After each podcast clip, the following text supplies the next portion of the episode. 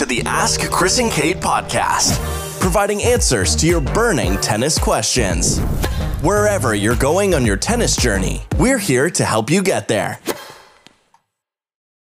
Hey everyone, welcome to the first episode of the Ask Chris and Cade podcast. My name's Chris. And I'm Cade. Hope you guys are doing great today. We're excited to get this started. Yes, we are super pumped up to get answering some of those questions that uh, we receive from some of uh, the people visiting our website.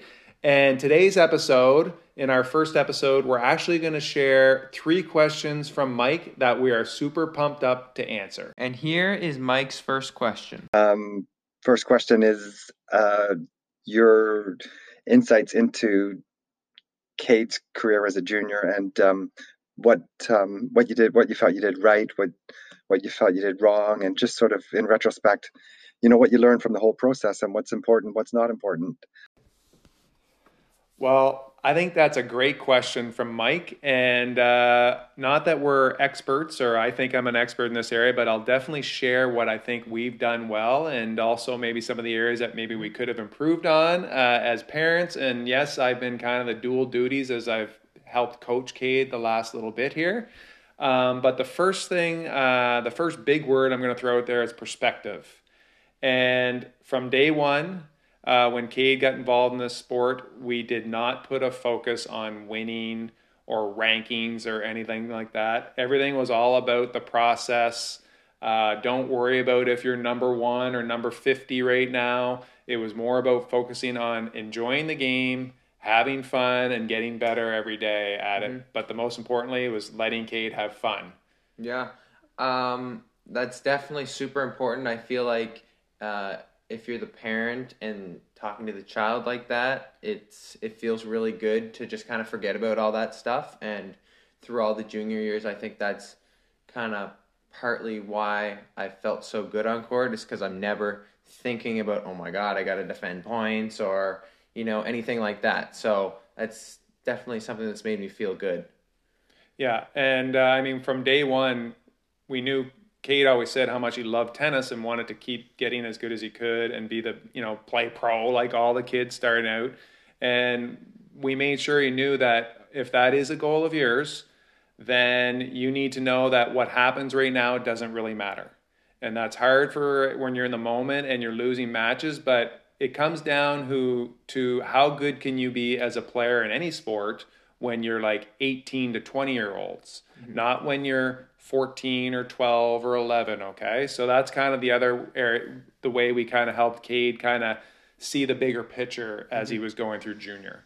And yeah, good point. I mean, when I was younger, I didn't really understand, but like you need to understand probably what your kids thinking inside, like they're like whatever mom or dad. Like um it's it's hard for them to understand but if you kind of keep drilling it in like eventually they will understand. And it took me a couple years to kind of understand it's the journey and not just like a sp- specific moment in time. Like yeah. it's all about the journey.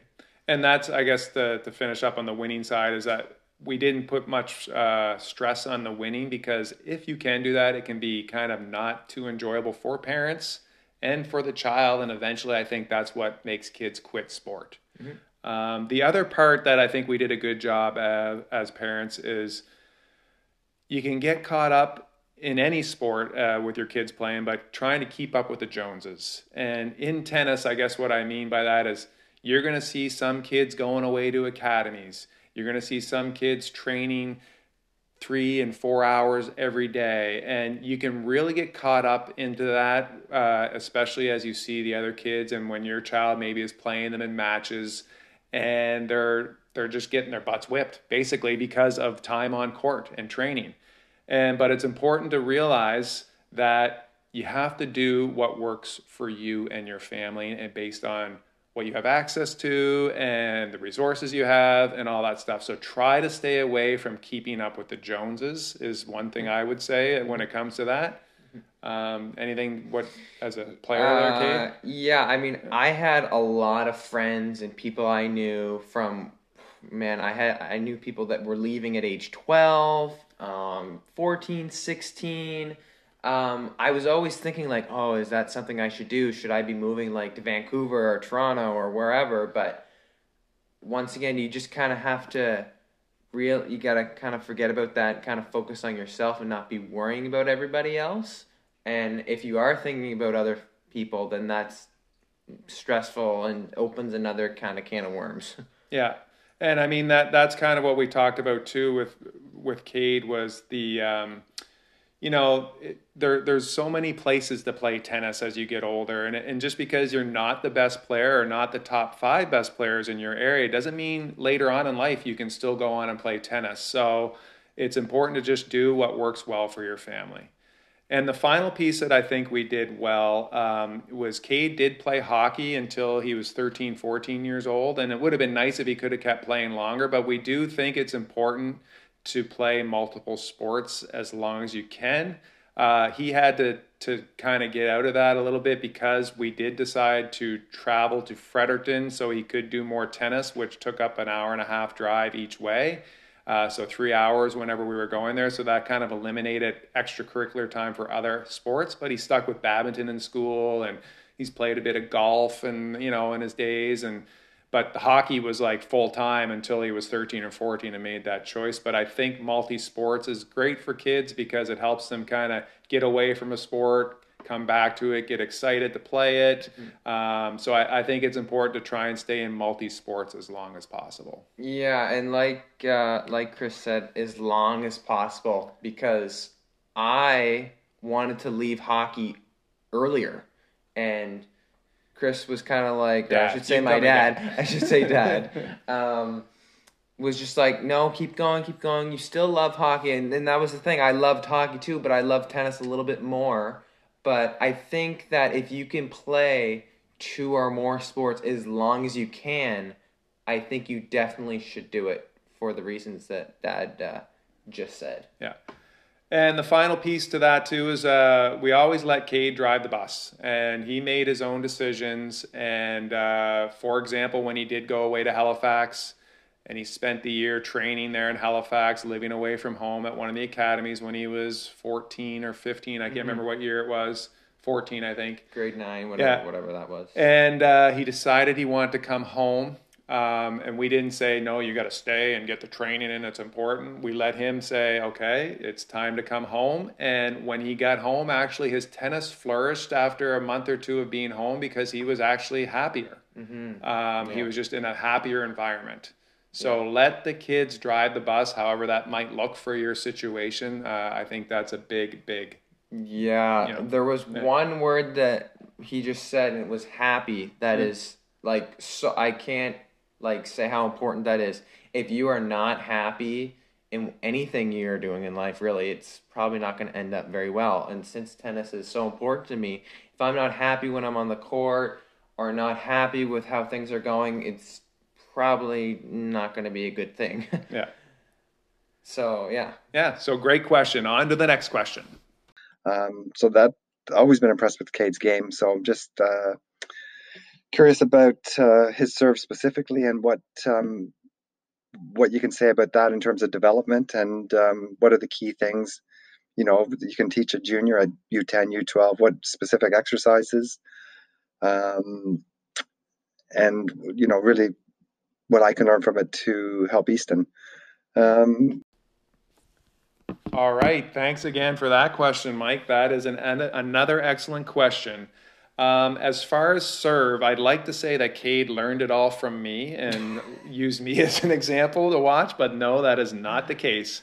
Um, I guess to, to, to start this uh, answer to your question is the first thing that I would like to say is that Cade worked with a coach in Moncton, Pierre Hebert, Pierre Alexander Hebert, and Pierre is an excellent coach, uh, but Pierre also has an amazing serve. And uh, he helped Cade when he was in his U14 kind of yeah. years and moving on into U16. And he worked with Cade a lot on serve, and that helped build an amazing foundation.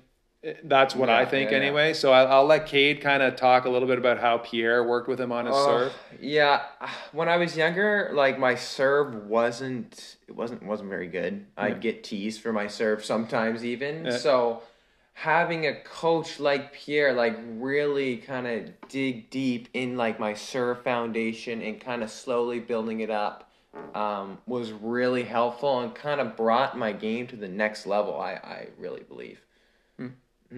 Yeah, so it was just I think great for Cade to see Pierre serve and what a really good serve looks like, Mm-hmm. how it should look going over the net, the ball flight, all that stuff. Yeah. So that that was definitely helpful.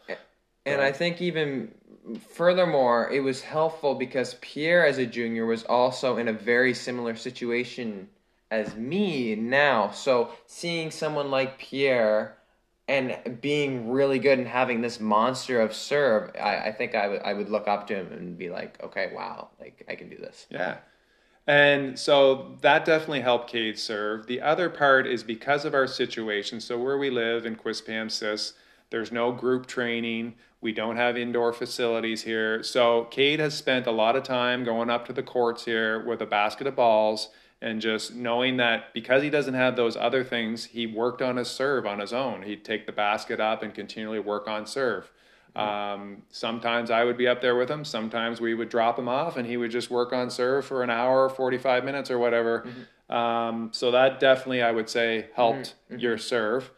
Um, the other part, as once I started kind of helping uh, on the coaching side, is we decided to work a lot on placement, uh, spins, but also serving under pressure. So we would do a lot of drills where we would serve at targets. He'd have to get so many out of 10, or he'd have 20 balls and he'd have to get his kick serve, his slice serve, his flat serve through three different zones with those 20 balls. And if he didn't, then, well, sorry about your luck, move on to the next one, right? So, and even before that, when he was younger, he would serve sets out uh, so he would serve like pretending there was a player on the other side, and he would serve out a set and basically keep track of score, see how, how well he would do, and then basically he would say, okay, now I only get one serve. So then it was always adding pressure while he served out uh, sets, uh, imaginary sets, basically, Yeah. while on the court. And we were never really working on technical things on the serve when I was younger, not because we didn't want to, but because we couldn't. Yeah. I think it was because we really didn't know, because um, we we were just kind of on our own. And I think with those reps and the pressure, and then the combination of my work with Pierre really kind of went all together, and it became awesome. Yeah, and I, I think the other part of the serve that's helped is we use video a lot out there because we don't talk about technique a lot or do a lot of technique work when we're on the court. Uh, and that's not saying we don't do any, but the video, when you record yourself, it allowed Cade to actually see himself. And as I would not critique it, I would basically say, Here, you want to look at your serve. And Cade has seen millions of serves, whether it's watching Pierre, watching Roger Federer, watching all these pros serve. Now he sees himself looking at himself in video. Uh, he can now kind of analyze and see the things that maybe oh I maybe I don't like how I'm doing that and then he can kind of decide how he wants to tweak it from there. So mm-hmm. video I think is helpful as long as you as the parent do not get too critical of what they're doing. Mm-hmm. And I think that was easy for me to watch my own videos because I actually really like watching tennis in general. Like I enjoy imitating all the players' serves. So Yeah. making changes to my serve as far as like that way, I really enjoyed just because I, I kind of like making new changes to my game as well, just because normally it's for the better. Yeah. And uh, to kind of wrap this question up, it's not something that we have decided to stop working on. It's definitely a focus continually. Like we're working on serve plus ones now and always trying to make serve better for Cade because first touches are still so important uh, when playing a match. All right. Well, thanks again. We got one more question from you, Mike. Final question is um, really around you know some of the players I've seen play live. You know, really gifted players uh, like Dan Evans, Nikolai Davydenko, uh, Iraqi Labatsi, Marcelo Rios. These guys can really play tennis, and they're, they're just naturally skilled, but they're not athletically athletically gifted. They're very you know they don't have power, strength, or anything like that. So they they've learned incredible skills. And I'm just wondering if you have any insight, insight to, you know, developing these skills that sort of almost look like they're uh, inherited. They're just born with it. So, uh, just curious about that. Well, another great question, Mike. And uh, unfortunately, I don't know the background to all those players that you just shared. I know they are. I know who they are, and I know how great they are. Um, but what might seem like inherited skills are probably not inherited. They probably did work on those many, many hours, whatever their current their situation was as a kid growing up.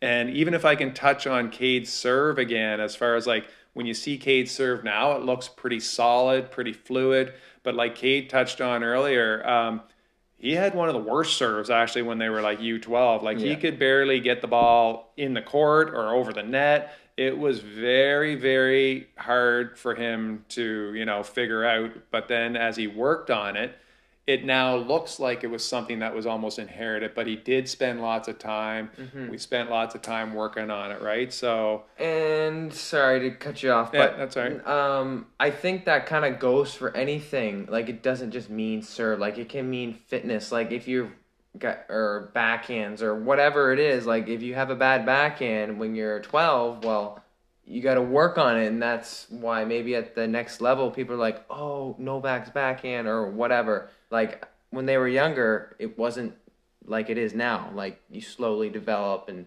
try and make it better right? Yeah. as the rock says there's no overnight successes. It's hours and hours of work.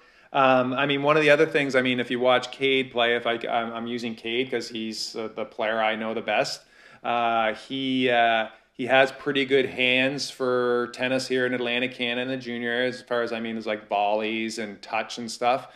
But once again, because I didn't have a huge tennis background, you know, I was a hockey player coming into this tennis world.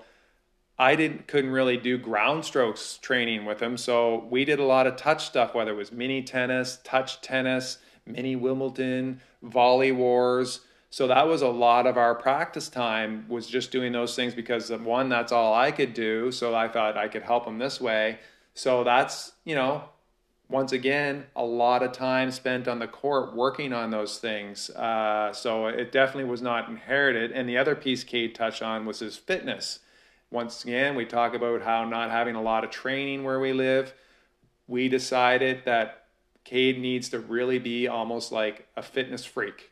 Mm-hmm. so he decided to get a gym membership when he was a little bit younger. He's now working with a strength and conditioning coach at For Fitness Athletics. And I think that's been the biggest help in his game is that mm-hmm. he now looks like he he could go for hours on the court, but that's also because he spent hours of time in the gym working with these people. Mm-hmm. Um, so now fitness has become a weapon for him. Yeah, and that's a good point. Weapon. Um, yeah it doesn't necessarily mean you need to have like a huge forehand and huge serve to win points. Like if you think of Andy Murray, like he doesn't have a huge forehand or serve. In fact, he is superly mentally tough and is is super fit. So those would maybe be his strengths. So like my dad said, being somewhere where you don't have a ton of access to facilities, these are kind of the some of the, these are some of the things that we've really had to kind of like work on and make a weapon and kind of dial it into my game.